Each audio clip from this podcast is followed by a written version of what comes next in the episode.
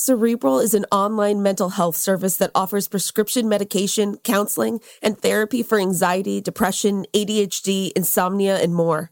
Cerebral is one of the few services that provides prescription medication online through a licensed provider and ships medication straight to your door. You can schedule sessions based on what's most convenient for you, and you don't have to wait weeks to be seen. And BuzzFeed Daily listeners can receive 65% off your first month of medication management and care counseling at cerebral.com slash BuzzFeed. Go to cerebral.com slash BuzzFeed for 65% off your first month. Join Cerebral today on their mission to make quality mental health care accessible and affordable for all.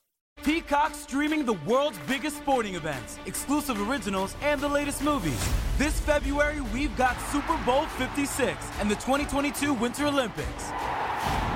Peacock Original Bel Air from executive producer Will Smith and Westbrook Studios. Damn! Plus tons of new movies every week, including Marry Me, starring Jennifer Lopez and Owen Wilson. In theaters and streaming only on Peacock Valentine's Day. With all this and so much more to love, sign up now at peacocktv.com. Hi, I'm Robert Sex Reese, host of the Dr. Sex Reese Show. And every episode, I listen to people talk about their sex and intimacy issues, and yes, I despise every minute of it. I Yeah. mean, she she made mistakes too, right? That's I mean, true. She, did kill everyone at her wedding. But hell is real. We're all trapped here, and there's nothing any of us can do about it. So join me, won't you? Listen to the Dr. Sex Reese Show every Tuesday on the iHeartRadio app, Apple Podcast, or wherever you get your podcasts. We're addressing what's happened in Atlanta. Demi Lovato's made some truly shocking revelations in her Dancing with the Devil documentary. And we're talking about Netflix's portrayal of biracial characters with Petrana Radulovic. It's March 17th, 2021. Hey, friends, I'm Casey Rackham. And I'm Zach Stafford. Welcome to BuzzFeed Daily. So, we unfortunately need to start with the shootings that happened in Atlanta last night. A 21 year old white man shot and killed eight people at massage parlors in the city. Six of the eight victims were Asian, and all but one of the victims were women. Though Atlanta's police chief told the media this morning that it was too early to decide whether the shootings were racially motivated, and instead indicated that the gunman claimed to have a sex addiction and considered the parlors a temptation, it is absolutely hard to see that these killings were anything but racially motivated. Vice President Kamala Harris has issued a statement on the attack saying, The investigation is ongoing. We don't yet know, we're not yet clear about the motive. But I do want to say to our Asian American community that we stand with you and understand how this has frightened and shocked and outraged all people. So, we all have been talking about how Asian American folks are facing more um, hate crimes or reports of hate crimes than ever before. We've seen a 150% increase just in the past few months.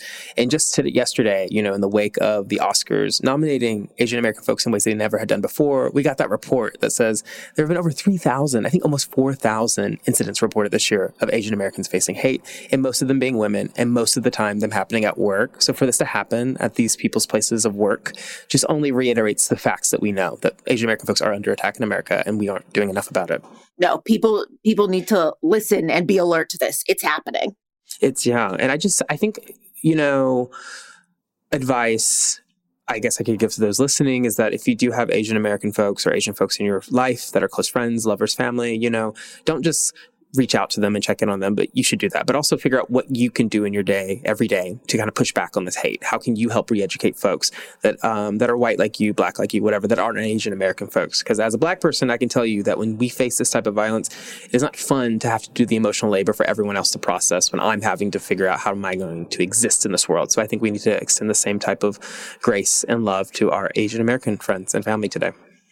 Meanwhile, there are some shocking details that have come out from Demi Lovato's new documentary, Dancing with the Devil, which is set to go live on YouTube on March 23rd, and trigger warning for sexual assault and drug overdose, which is discussed, so please jump ahead if you need to. So, Lovato revealed that before her overdose in 2018, she'd been sober for six years. That overdose caused three strokes, organ failure, and pneumonia, and she's still struggling with her vision. Amid all of this, the dealer that allegedly gave her heroin also sexually assaulted her that same night and left her close to death. I mean, this is, I don't think anyone was expecting that she has been sitting with this for a very long time.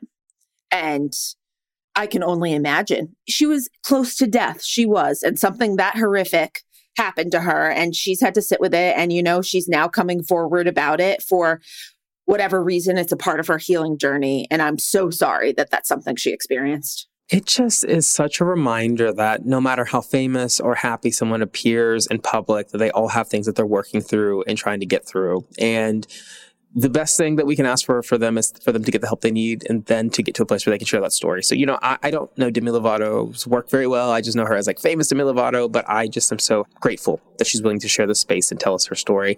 And also showing people that you can get through a lot with you if you have family, support, love, get access to care, all the stuff that you can get through it all. So that's such a great message for today. All right, moving on. This week, we saw the Oscars announce its most diverse slate of nominees ever.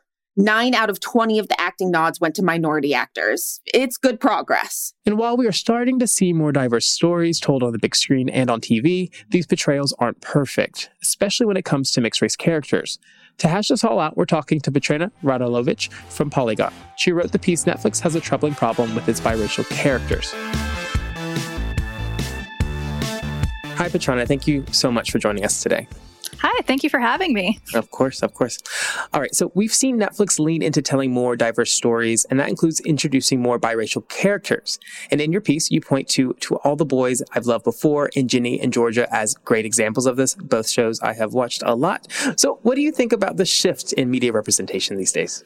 Um, I think it's like overall, it's like a net positive because these are definitely stories I would have wanted to see when I was growing up because it was hard enough to find like an Asian protagonist, let alone someone who was like half Asian.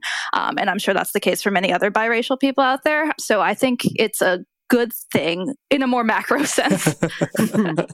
so, the main argument in your story is that Netflix has this habit when it comes to portraying mixed race characters of removing the parent of color. You write, quote, these movies and shows end up viewing race through a very white lens, diluting the experience of being a mixed race person to only one limited facet. Do you think this is an intentional move?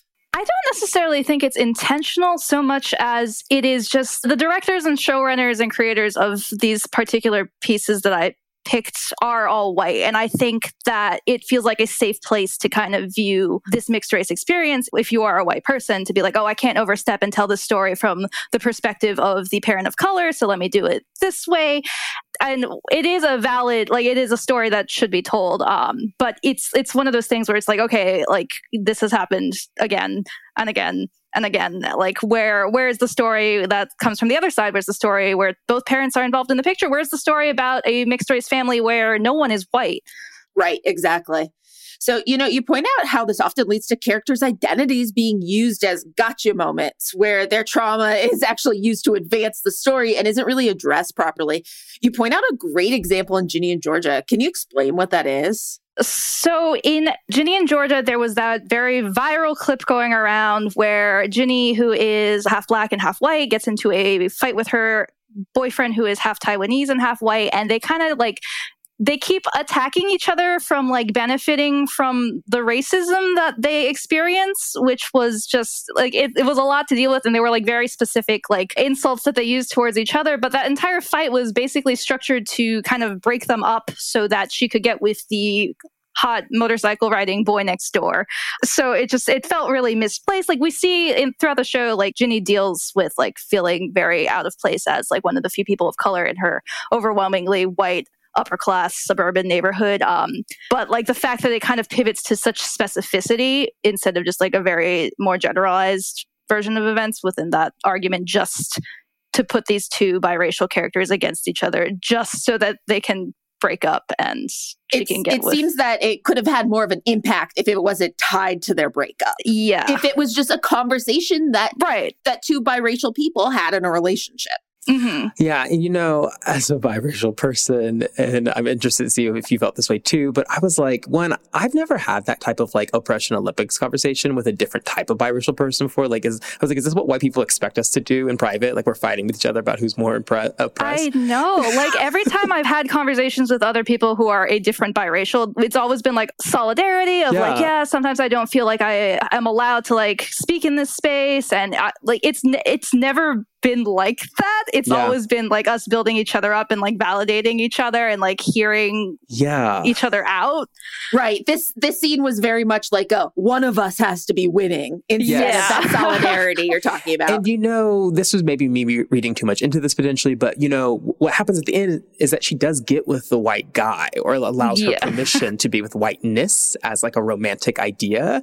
And all I kept thinking was, wait, was that moment by a white creator all about like letting go of your POC ness so that you can be with whiteness? Because that's really messed Yeah, up. that it, it just it feels especially when her other love interest is like someone of color and they get into this awful argument. Like it just Yes. it just reads really weird. And, and I was like, as a biracial person, the one person that's going to get my experience is going to be another biracial person, not the white rich kid next door. Sorry, guys. All right. Well, we'll be right back to talk more about interracial folks in Netflix and beyond.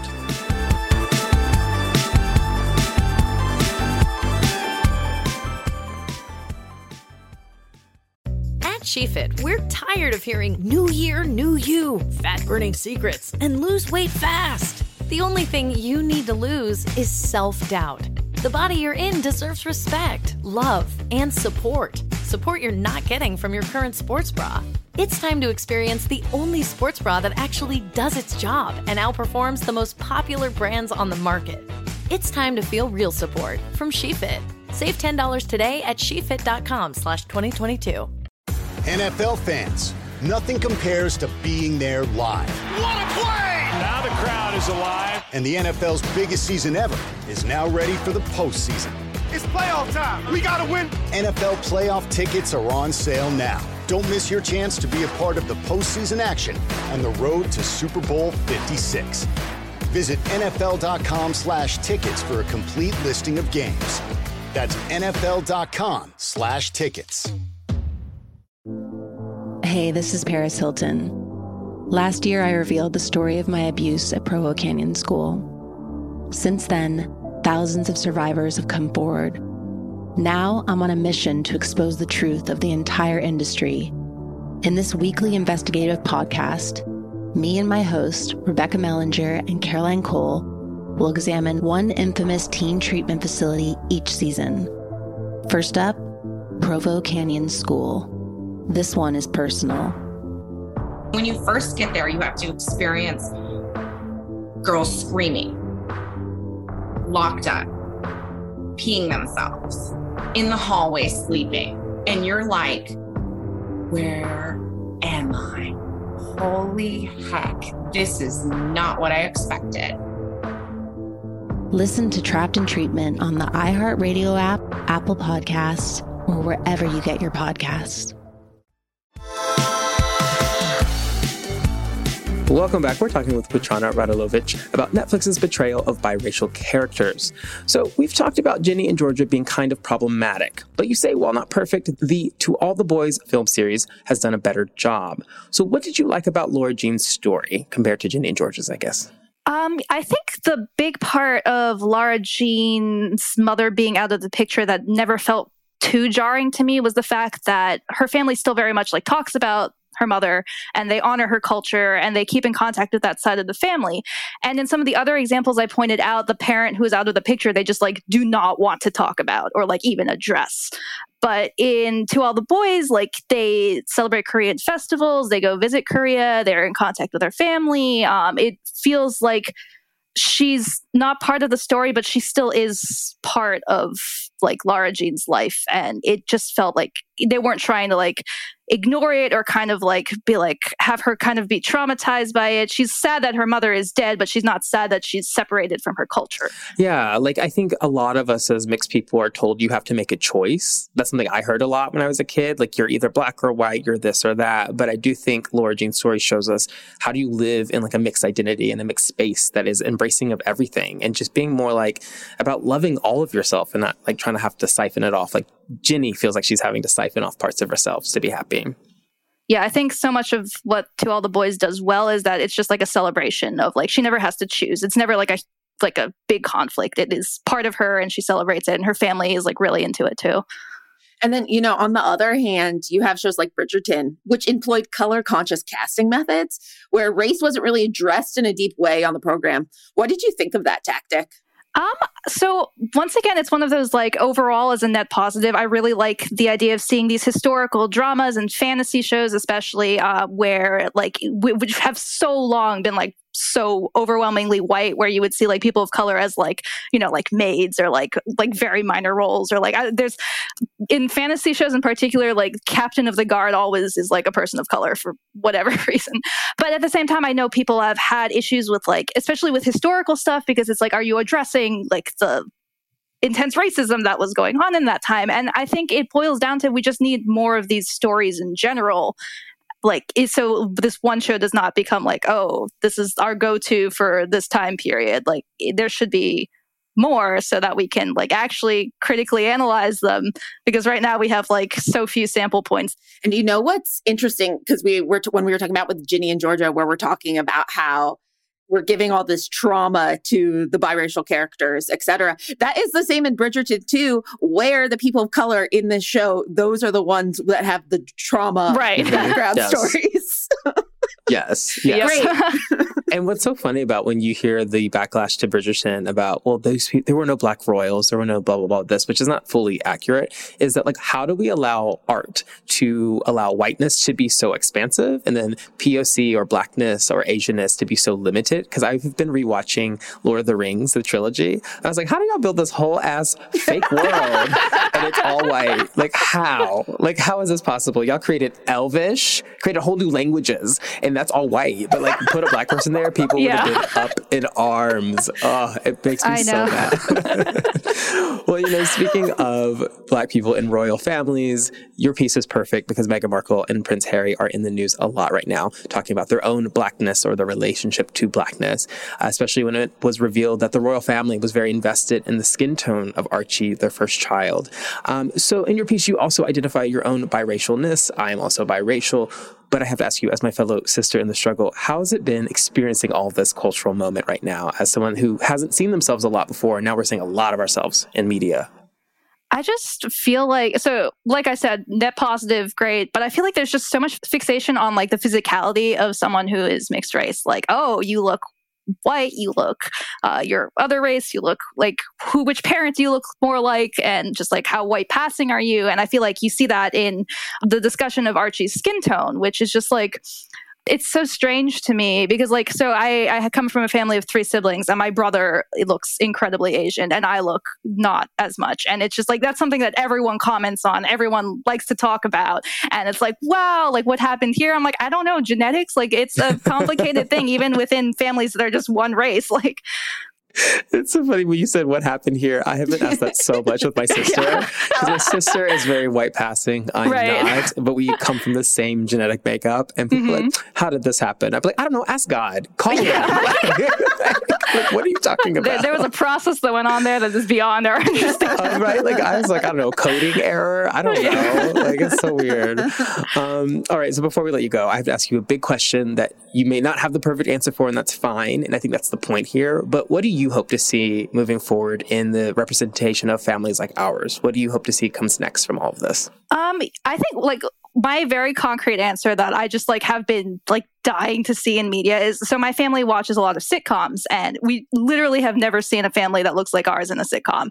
And like we watched Fresh Off the Boat for a bit, which was like close, but like obviously not exactly. And we just like I want like a fun show that kind of celebrates like both backgrounds or multiple backgrounds. And then like and then obviously like overall in greater media just like seeing these stories kind of normalized um, just like having stories that aren't about trauma that are about like celebrating your identity and just like when we talk about race i feel like we like so overwhelmingly focus on like oh this is the bad stuff about it but i think we should celebrate what makes us different and like cultures coming together.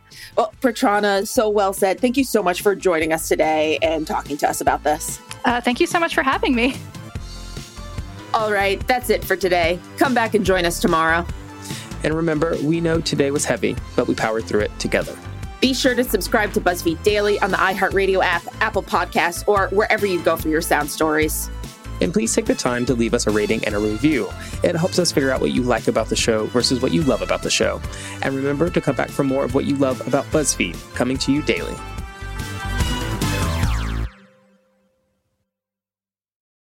The new year is a great time to reset your relationship with your emotions. We all experience things that don't feel so good stuff like sadness, anxiety, burnout, and guilt. But in 2022, I want to help you look at these emotions in a new light.